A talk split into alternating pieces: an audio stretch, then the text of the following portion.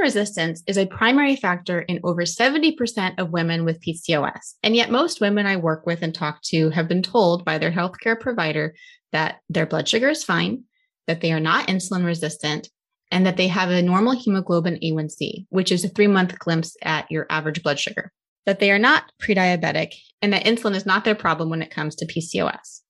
But is this true? No it is most often false. And that's why in today's episode, I'm talking about the insulin effect. Whether insulin is your primary root cause or not, this episode is very important if you want to reverse your PCOS naturally. So I'm so glad that you're tuning in and let's get started.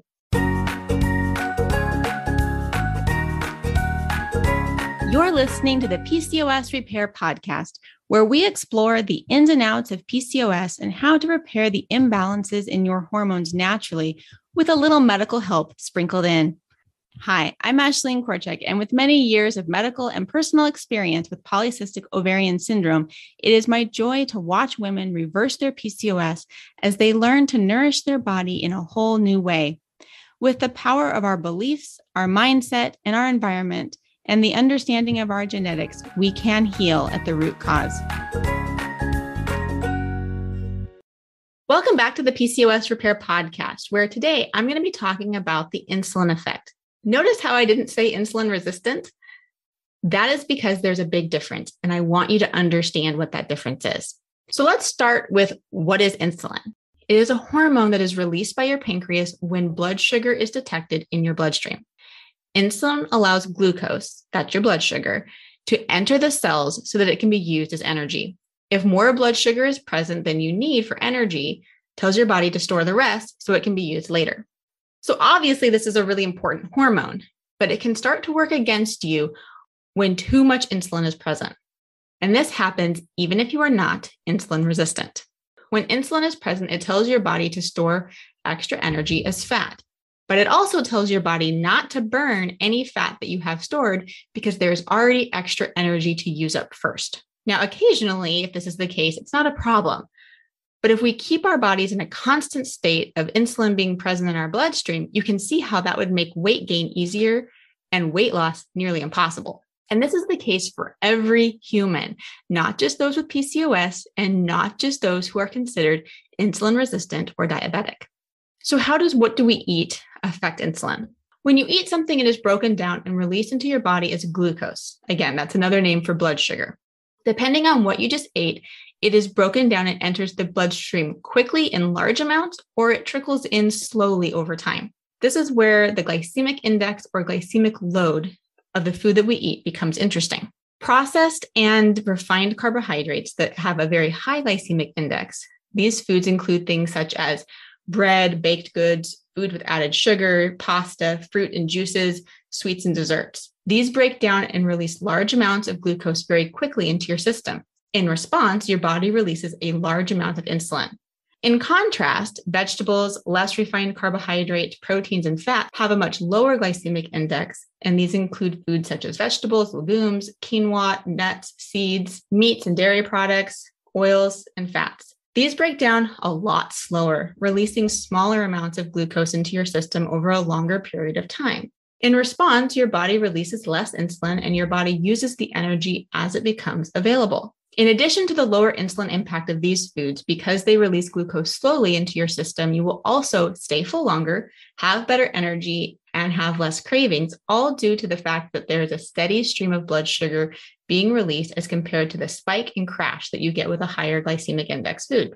Okay, so that's a lot of physiology of nutrition there. So if your mind started to wander, and you need to go back and listen to that part again, please do so. It's a lot to take in. And the basic point here that I want you to understand is that the food we eat during the day greatly impacts the magnitude of insulin that our body is exposed to. And that significantly impacts our metabolic system and our ability to maintain a healthy weight, as well as other aspects of our health, especially in regards to PCOS. Okay, so then what is insulin resistance? So now that we've covered kind of how insulin works in the body and how it impacts every human body, you are probably wondering what insulin resistance is and why you hear so much about it in concern with PCOS. Well, when our body is consistently exposed to insulin, it becomes less responsive. It's kind of like when you hear someone keep repeating themselves over and over and over, you start to just tune them out. Insulin sensitivity and resistance are on a spectrum. On one end of the spectrum, your body is very sensitive to insulin. This is what we want. It's very responsive. And in other words, it's listening intently and functioning properly when insulin is released into the bloodstream. On the far other end of the spectrum, the body is hardly responding at all, and you may even need medications. At this point, you may be diagnosed with diabetes. As you continue along the spectrum from sensitive to extremely diabetic, you become more and more and more resistant. And then when it comes to lab work, it's only measuring thresholds of when we call it insulin resistance and then when we call it diabetes. But the entire spectrum is a worsening of your response and your sensitivity to insulin. So, along the way, near the middle of the spectrum, we start to call it insulin resistance. And this just means that your body needs more and more insulin in order to be heard. In essence, it's as if you're eating a higher glycemic food than you really are because you're releasing a higher magnitude of insulin to get the same effect. Now, it's important to note that testing for insulin resistance is kind of a meh kind of test in my mind. It's about a threshold of treatment, as in if you get abnormal lab value, you need medical intervention kind of test. Now, don't get me wrong, that is an extremely important reason to test insulin resistance and to monitor. But the meh part of this testing for insulin resistance is that high blood sugar or diabetes doesn't make us aware of the problem until it's gotten really bad. And that's why this episode is so important.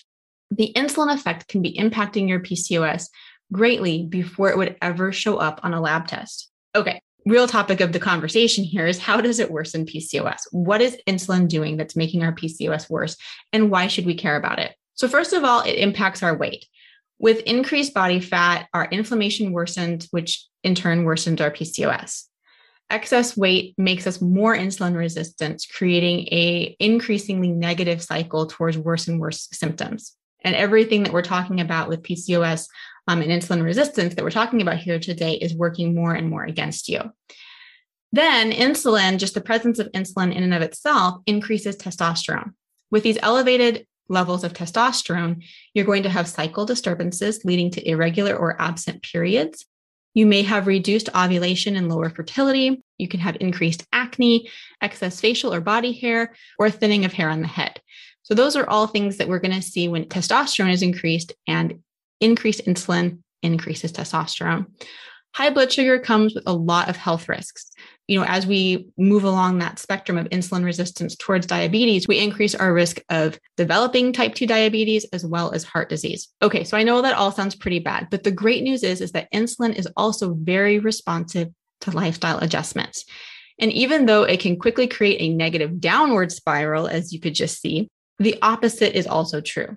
Just a little improvement can build some positive momentum quite quickly and start an upward spiral towards better health and PCOS management. So, where does that leave you and what should you do? Okay, first of all, I do encourage you to take the PCOS root cause quiz. Symptoms may be the best and earliest indicator that insulin is a root problem for your PCOS. And so I'm going to link to that in the show notes below. Start to address the insulin effect through lifestyle adjustments because insulin is so responsive. So go ahead and start getting started with that today through dietary changes and exercise. We'll be talking more about exercise next week. So stay tuned for that. And if you want to get started eating to address the insulin effect, then I encourage you to check out my PCOS detox program. The seven day hormone reset and 30 days of momentum meal plans are designed to help you reduce the insulin effect and get rid of the cravings while resetting your insulin and metabolic hormones so that you can shed the unwanted pounds, boost your fertility, and improve all those unwanted symptoms of PCOS. If that's something that you think would help you, I will include the link to that in the show notes below as well, and you can go check it out. So, in closing today, here are the big takeaways. I know there was a lot of physiology, science, and medical technicalities in there, but the takeaway here is that the insulin effect can be impacting your PCOS long before it is detected on blood tests or even before it's technically that you're even resistant to insulin just the presence of insulin can start to have detrimental effect if it's present continuously in large quantities and it will work against you in your efforts to lose weight until it is addressed Insulin also messes with ovulation each month and reduces your chance of getting pregnant. And I do want to put a side note is even if weight loss isn't your issue, the insulin effect can still be having a detrimental effect on your PCOS, as you saw with the other ways that increased insulin in your body can be elevating testosterone levels and so forth.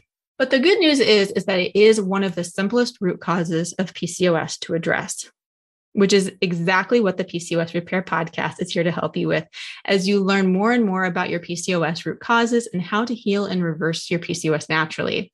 So, if you've enjoyed this episode today, please hit the subscribe button so that you can get notified when the next episode is released. Next week, I will probably be on a little bit of a rant because I'm going to be talking about a bit of a controversial topic in PCOS management. So, I'm guessing you're not going to want to miss that one. All right. Until then, bye for now.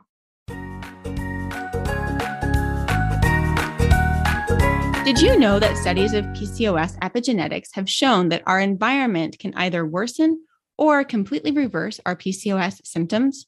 I believe that although PCOS makes us sensitive to our environment, it also makes us powerful. When we learn what our body needs and commit to providing those needs, not only do we gain back our health, but we grow in power just by showing up for ourselves. This is why I've created a guide for you to get started my PCOS fertility meal guide can be found in the show notes below. I want to show you how to create an environment that promotes healing while still being able to live a life that you enjoy. This guide is completely free, so go get your copy now so that you can step into the vision that you have for your life and for your health.